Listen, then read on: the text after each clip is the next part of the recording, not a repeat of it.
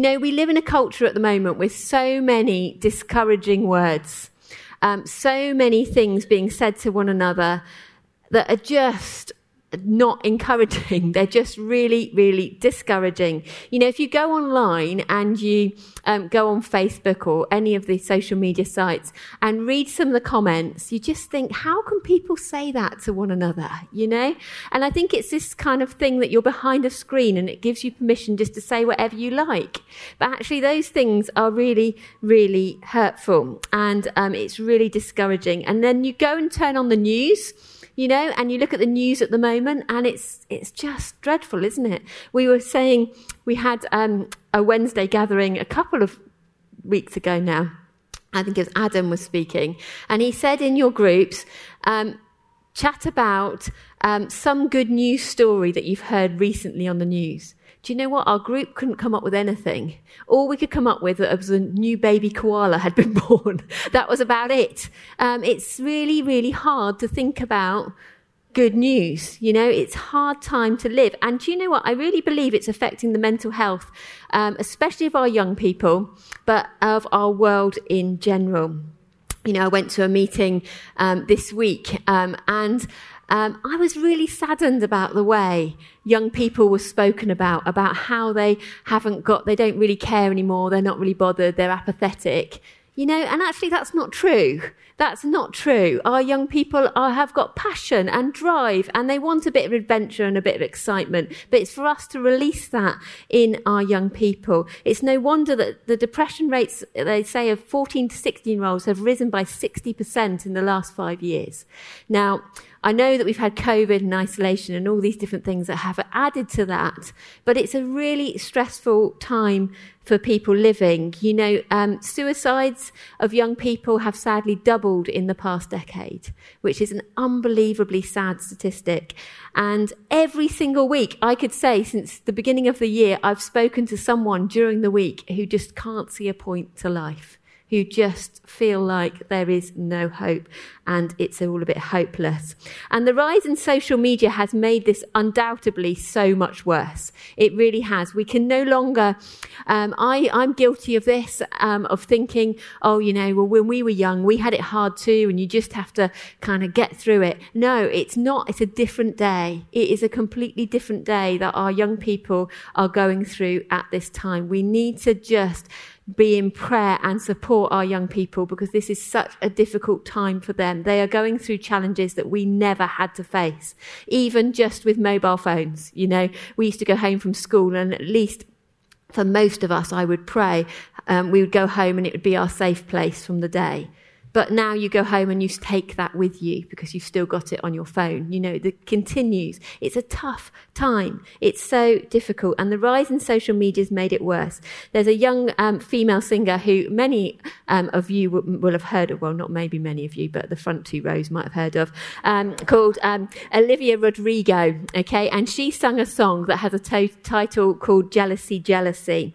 And this is what the lyrics say. Um, you're looking at me like I haven't got a clue. Look. this is what the lyrics say in the song. I kind of want to throw my phone across the room because all I see are girls too good to be true. With paper white teeth and perfect bodies, I wish I didn't care. Comparison is slowly killing me. I think, I think too much about kids who don't know me. Isn't that so true? We're worried about people who we're never going to meet who we're never going to know us. We worry about their opinions. And that's what um, is being faced today. And it's not just our younger people, it's all generations. It's our older people too. We're living in a day where it's difficult. I spoke to someone this week about um, Guernsey's a tough place to live, you know. We live in a culture, don't we, where even if we're just popping into town, we feel like we have to put our face on, us women, and, and uh, you know, put dress because we might bump into somebody. That's how we live, isn't it? It's tough. It's a hard place to be. And I could talk all morning about ways and techniques and things that we can do and programs we could put into place to help people who are struggling. But I really believe that as we've been thinking about discipleship over the past few weeks, there's one thing that stands out about our own personal discipleship and our own personal walk um, with Jesus that not only brings change to our lives, but bring, brings transformation to the lives of those around us. And that is to, to live a life of integrity and authenticity. To live a life of integrity and authenticity, not being afraid um, to be the real, real people and show the real us. And this is so badly needed because you know what? Our young people, our work colleagues, our friends, our families, those who we come in contact with, you may not be aware, but they're watching you. They are watching. They're watching our behavior. They're not just listening to what we say, but they're watching our actions and the way it follows through um, from what we're saying. They're watching. Are we going to be consistent in what we say? If we say, we're here for you, we care about you, are we there for them? Do we care about them? If we say we're going to pray for them, are we praying for them? Do we come back to them and say, I felt God said this? For you. They're listening and they're watching. Um, and one of the biggest things that keeps people away from the church is you often hear people say, oh, the church is hypocritical. It's hypocrisy. And so we have um, an opportunity, I suppose, to change that. As I asked the question of us this morning, are we living our lives with integrity? Are we living a life of integrity where people really do know that our words matter? Because we're following through with our actions. And I want to have a look at a man who lived a life of integrity, the story of Daniel, Daniel in the lion's den. I'm sure you all know it and have heard it. Um, I'm sure that you've, if you've grown up through Sunday school, you'll have come home with a little lion mask or roared at people. That's, that's the story that we know. Okay. But I want us just to look at a couple of points um, that because these can sometimes become so familiar to us that we miss actually some vital truths that God wants to say. It's a story of a real man who was thrown into a real lion's pit. So here's Daniel, and he's put into the lion's den. And uh, I love to think to myself that he sung a Wimoweh while he was in the lion's den. No, I'm joking. Uh, while he's in the lion's den, but he put his faith in God, and he survived a night with the lions, okay? And this story could be turned round, okay? It could be turned around, not Daniel in the lion's den, but the lions in Daniel's den, okay? Because uh, God was in control all the time. God was in control of this situation all the time. And it's not just a story of a miracle of a man who survived a night in a lion's den, as often we say.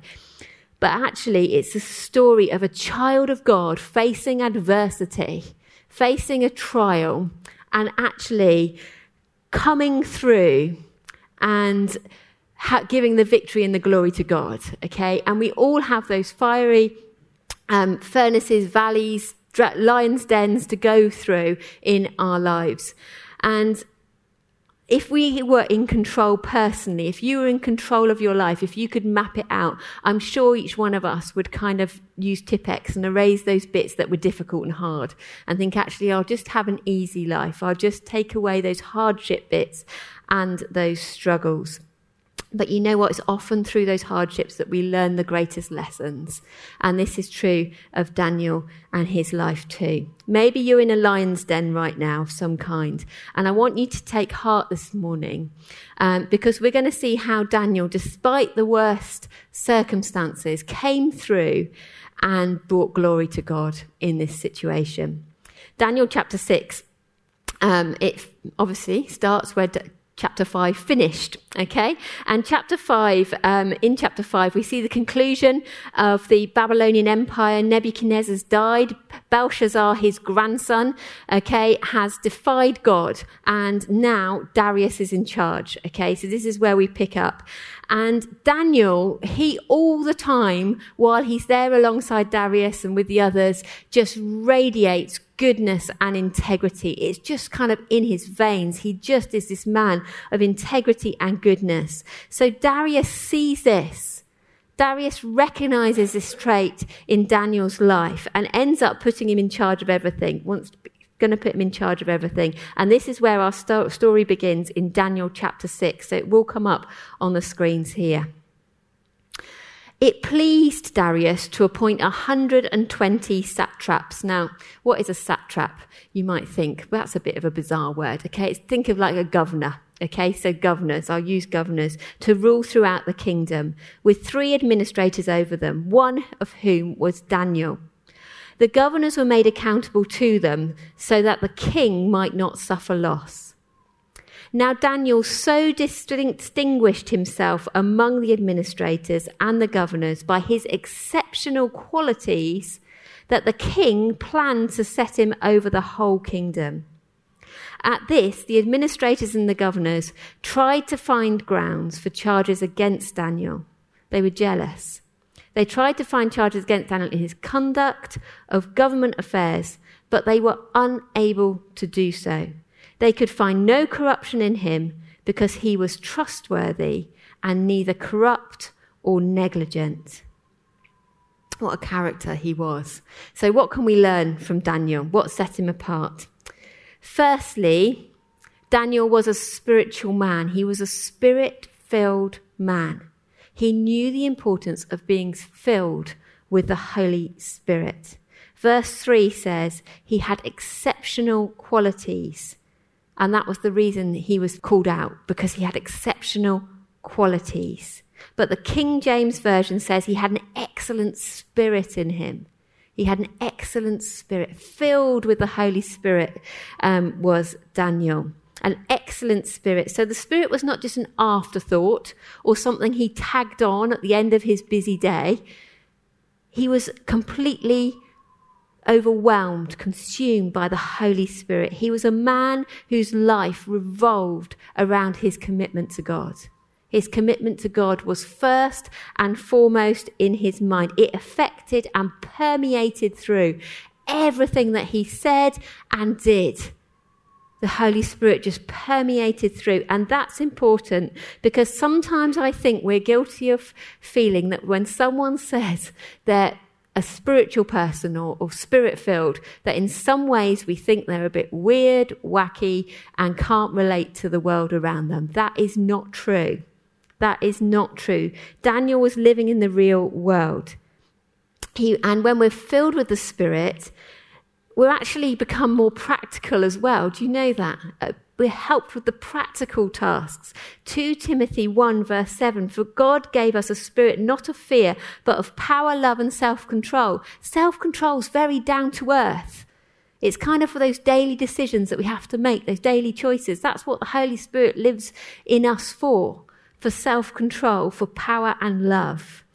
And when we think of the Holy Spirit, we might kind of anticipate some emotional experience that we're going to have. And although that might happen, most of the time it doesn't have to be emotional. You know, I have to say to you that when I'm prayed for to be filled with the Holy Spirit, it's normally a very normal experience. That I'm filled with the Holy Spirit, ready for my Monday morning to go into so I can have practical, make my, those practical decisions wisely, filled with the Spirit. And maybe it's important for us to understand what the word filling with the Spirit means. So in Ephesians 5, the translation is filling the wind of the sails of a ship. It's like filling the wind, uh, filling the sails with wind. The wind of God wants to fill the sails of your ship. Why? To keep you moving along the sea of life. If you haven't got wind in your sails, you stop. Okay? And that's the same as our, our lives, as our Christian journey. We need to be filled with the Spirit just to keep moving, just to keep moving on. And sometimes you might get a big whoosh, and you go a bit quicker. Other times it might be a little gentle breeze, just keeping, keeping you going in a very gentle way. But it's to keep us going, keep us moving on. Another translation of the word filled is to be permeated, to permeate everything that we do. That the Holy Spirit just, you know, yeah, permeates our, our beings in everything that we think and we say and we do, and is part of all that we're involved with. Yes, the Holy Spirit will be part of our worship and our prayer lives, but the Holy Spirit will also be part of our family life, our business decisions, our, our education, our schoolwork, our college work, when we go on holiday, when we're relaxing, you know, by the pool. Holy Spirit permeates us. It's not like we go on holiday from our faith. Holy Spirit permeates everything, everything that we are. The Holy Spirit comes and fills us and leads us. That's what it means to be a spirit filled, spirit led believer. Holy Spirit permeates us. And as I've banged on and on and on and on about, and you're probably sick to death of hearing, it's not a one time thing. It's a constant a constant filling of the Holy Spirit over and over again. You know, in the second lockdown, um, it was quite cold in the second lockdown. First lockdown, we were all like, this is okay. We can go outside. We can sunbathe. It's all right. Second lockdown, brr, we were all a bit in our houses and freezing. Anyway, one day we got up and the heating wasn't working. It was all just off and it was freezing cold. And I'm like, Martin, there's something wrong with the boiler. Go and sort it out. Martin's checking the boiler and he's doing da, da, da, and going around each heater, you know, like you do. And you try and bleed them and all that. And then we realized that we ran out of oil. Okay, so it's quite simple problem. You run out of oil, it's not going to work. Okay, but that's the same with life, isn't it? Exactly the same is true. We're cruising along fine, the heating's on, our marriage is fine, children are fine, friendships are fine, work's fine. And then suddenly something comes along and it like knocks you off your feet. Where did that come from? Lost my job or marriage problems or relationships, someone at work's been really difficult, and you think, where did that come from? And if there's nothing in the tank, we kind of just stop, don't we? It knocks us off and it's really, really hard and we need a refill. I want to say, Holy Spirit, come and give me the power to be a better wife. That's a practical thing. Holy Spirit, come help me be a better dad to my children.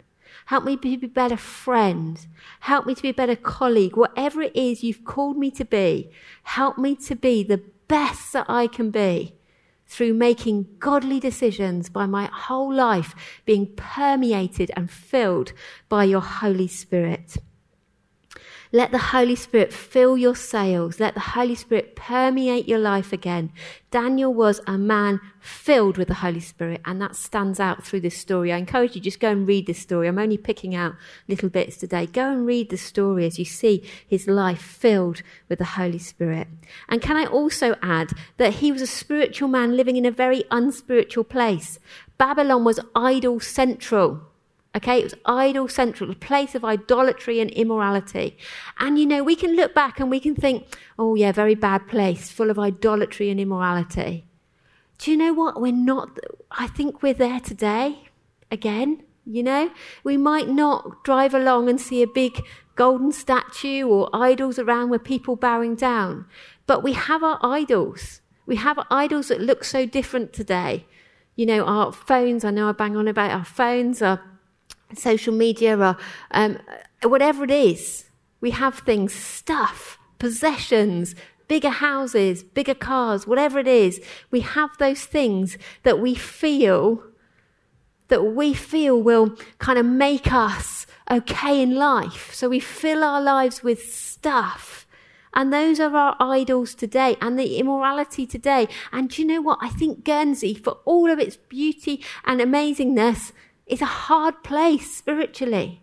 It's dry ground. It's parched, not just Guernsey, but our nation. It's a hard place.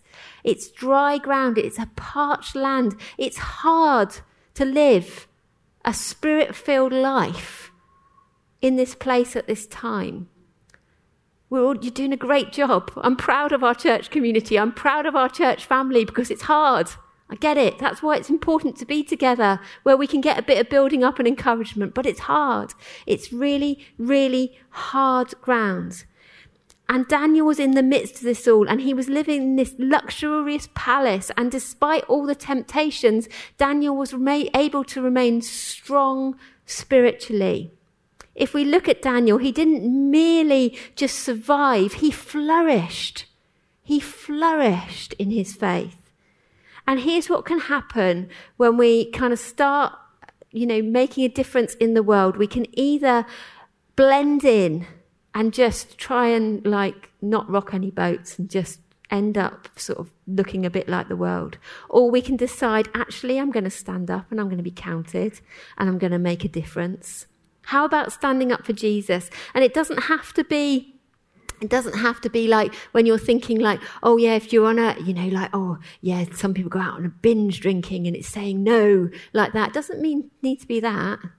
Doesn't need to be like that. It can just be like speaking up for truth in the office when everyone else is putting someone down.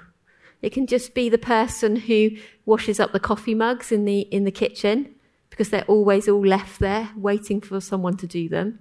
It can just be those little things. Do you know that really make a difference? in the world around us. There's a true story of a fisherman, um, and uh, they were fishermen. They were trying to solve the problem about how to get their cod from one side of the country to the other. Okay, so they were catching all this cod. They were putting them in a big tank, but the journey was so far that by the time they got to the other side, this is a true story. This is not one of my made-up ones. Um, the, um, the the time they got there, the cod had died.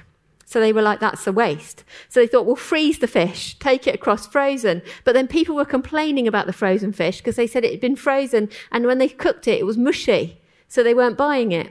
So one fisherman came up with a great idea and he said, if I put, if we put the enemy of the fish in the tank, which is a catfish, apparently cod don't like catfish, and put catfish in the tank, then it'll keep them swimming. And you know, they got to the other side alive because the, cat, the cod kept swimming for their life away from the catfish. Okay. I thought it was hilarious, but yeah, it's a little story. You know, maybe God has placed a catfish in your tank at this moment. Okay. Maybe he's put a catfish in your tank to keep you alive and well spiritually, to keep you moving on, to keep you pressing forward. You know, the person who's always hassling you, the family member, the neighbor, the colleague, um, the student, you know, who's your catfish in your tank at the moment? Okay, don't don't tell me. I don't want to know. Um, I'm sure you can say, but uh, who, who, what, all that situation. What's your catfish in your tank at the moment that's making you swim for dear life and hang on to God like He's your only one who can rescue you? You know, sometimes God puts a catfish in our tank. They're like it's just like Daniel, spiritual man in an unspiritual place, made him stronger. It made him cling to his God. And number two, Daniel was a man of purpose and integrity. He clung to God. Verse four says he was faithful and honest and always responsible. What a character reference in a job. If you received, if you were going to employ someone and it said they're faithful, honest and always responsible, you'd say, tick, tick, tick, I'm going to employ that person. That's who Daniel was. Could that be said of you this morning? Could that be said of each one of us this morning? What would be put on your character reference on a job form? And this goes right back to Daniel chapter 1. I say just read through the story because it's a great, a great story, but I'm just going to skip over. It goes back to um, Daniel chapter 1. When we read in Daniel, it says, Daniel purposed in his heart that he would not defile himself with a portion at the king's table. Daniel was brought um, as a captive from Israel, along with, you, you, remember the funny name, Shadrach, Meshach, and Abednego, okay?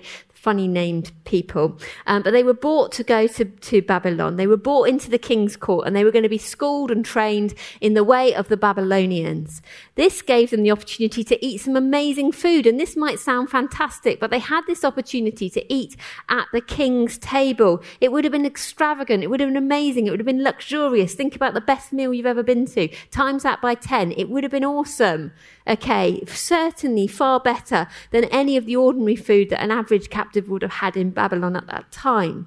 But Daniel and the three others, Shadrach, Meshach, and Abednego, they purposed in their heart not to eat the food from the king's table. They were making their decision on their commitment to God, and he honored them for their commitment. And they took a stand in a relatively small area a very small area that had significance for later on in the larger thing that God was going to trust them with. For they gave them the strength. They knew Daniel could stand in the small thing. So could he stand in the larger thing, which we know is going to be the lion's den? Um, and that's why we all need to know our purpose. We need to know the direction. Otherwise, we can end up throwing our purpose and our direction away by making small, unwise, small choices it might only seem like a small thing that we have to make the decision on. But actually, it might be significant later on. The decisions that I'm going to speak to the young, the young adults now, the decisions that we're making now will impact how we end up at the end of our lives. The decisions that we make today will have an impact later on. And this is um, what Daniel did. Um, he made wise decisions early on, which impacted his stand later on. And you know, you know, well known saying, if you aim at nothing, you're bound to hit it. Okay? And sadly, that is true for so many people today, just walking around aimless, walking around not knowing their purpose, not knowing the plan that there is for their lives. And so they're aimless. They don't know which choices to make, which one's good and which one's bad. We don't know because we don't know. I don't know where I'm going. I don't know what God's calling me to. I don't know even about a calling. So making unwise decisions. And another thing about Daniel is that his faith shaped his character, which meant that he got the promotion because of his hard work and his integrity. It was the character that won him, him great prominence in this situation. And if we're allowing our lives to be shaped by Jesus and our characters becoming like Jesus, then we should be the most desirable people to be around. You know, I want to, in the office, I want to be next to Sean because Sean always encourages me. He's faithful. He's trustworthy. He listens to what I say. We want to be around, people want to be around us because of our character. They should be saying that that person, you know, um, Harry, he's faithful, he's hardworking, he's trustworthy. That's what we say about Harry. You know, um, lots of people want everyone to know that they're a Christian, and that's a good thing. I'm not anti that. I'm not anti little fish on the back of your car, okay? But make sure you drive like you've got a little fish on the back of your car. Let's be people of integrity. Let's be the people um, that we say that we are, okay? It's okay, just deliver the goods. Okay? We should give, deliver the best that we can do. If you're a landscaper, be the best landscaper. If you're a baker, be the best baker. If you're a teacher, be the best teacher. You know, if you're a student, be the best student you can be. Whatever you do, work at it as if you're working at it for God because that's good. And this is how it was for Daniel. The king was preparing to make him the most powerful man in the entire kingdom next to Darius himself. We need to aim for quality and success. It's not a bad thing to aim to be successful when we're giving our all, when we're giving our all to God. However, it can bring a set of problems, as we read in Daniel. One of them being envy and jealousy of other people. And that's what we read in Daniel. Daniel's enemies were angry. They were jealous. They were jealous of him. But the Bible said they could find no wrong in Daniel. So even if people come against us, if our character has integrity and authenticity, they could find nothing to accuse Daniel of. And that brings us finally onto our final point quickly. Daniel knew the God whom he served. He had trust in a God who he knew. He knew the God whom he was serving. Daniel's enemies knew that they couldn't stop Daniel. They knew there was nothing they could say against Daniel as a man unless they had some way of coming between Daniel and his God, because they knew that God was Daniel's all in all that the Holy Spirit permeated through Daniel, that he was always going to give his all. So they managed to convince um, Darius, as we know, to sign this decree that no one could pray to their God for 30 days um, except for the king. And actually, the king passed that law. He passed it, forbidding anyone to pray to any God. So, what did Daniel do? What did Daniel do at this moment? He didn't change a thing. He didn't change a thing. He prayed anyway. The trap was laid. The king was distressed at realizing what he had done. Even he, he couldn't change his own decree. So he sent Daniel into this lion's den. And Daniel was in this lion's den, but the lions left him alone. Now, was it that they were godly lions? Did they come to know Jesus? No, they weren't godly lions. Were they not hungry lions? No. I'm sure they were very hungry lions, but none of them wanted to mess with the one that God had chosen for this time. God was in control. And do you know what? I like to think that Daniel got a good seven hours sleep that night. I like to think he went off to sleep in peace because Daniel knew what real peace was. Real peace, being able to lay your head on your pillow at night at peace with God, knowing that you don't carry any guilt, committing every detail of your life over to a God who loves you more than anyone else ever could. Going off to sleep saying, God, I trust you. I trust you for my tomorrow morning, or whatever it might bring, whatever this night's going to bring. God, I trust you as I drift off to sleep. That wasn't my timer to say time up, I don't think. squeaky, squeaky, squeak. God shut the lions' mouths and Daniel was saved. He was saved. It is worth noting here that God didn't keep Daniel out of the lion's den because he could have done that. He could have said, You don't have to go through that experience. He had the power to do that, and he has the power to not allow any hardship or, or trouble into your lives. God has the power to do that. But sometimes God will allow us to go through difficulties to go through hardships? Do you find yourself today in a lion's den? Does it feel as though actually I'm being proud upon? I'm being watched? As Daniel, you feel like you've got people plotting destruction against you. That might sound strange, but in your head, you know exactly what I mean because there's people saying things or, or situations that seem out of control.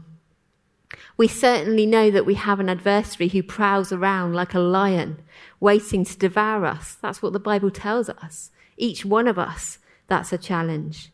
Maybe at the moment you feel like the heat is on, the pressure's on. You wonder if you can hold on to your faith and you're confused and you're not sure and you don't understand this. You're just not sure what's happening.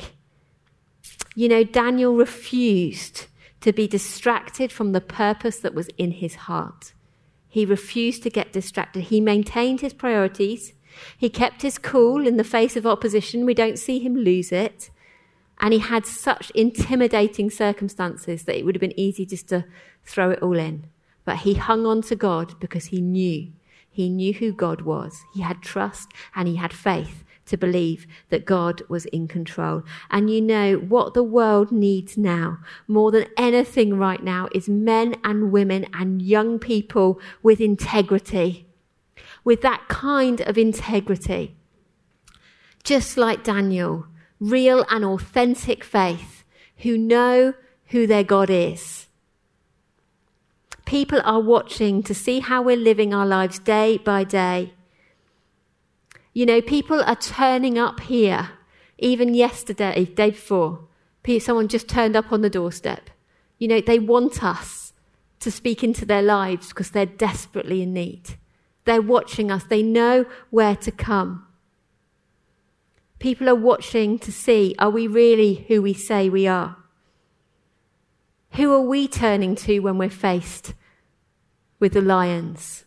People are looking, what happens to them? What happen? You know, people look at Martin, what happens now he's in hot water? Now he's got a difficult situation. What's he going to do now? He's going to jack in his faith and walk away from God. Or is his faith going to become his all in all? Is God going to become all in all? To do that, we need to be overflowing with the power of the Holy Spirit. That's the only way we can do it. I say that again this morning. We need to be filled with the Holy Spirit. We need a filling of the Holy Spirit day by day, leading us, guiding us, equipping us day by day by day to make those right decisions.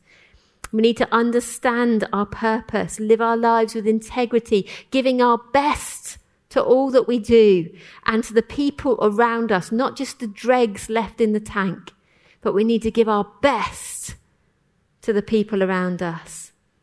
And finally, we really need to know and understand the awesome God, the awesome God that we serve, who we have a privilege of calling Father, we have the privilege of calling friend, and we have the privilege of calling our King. He's won the victory.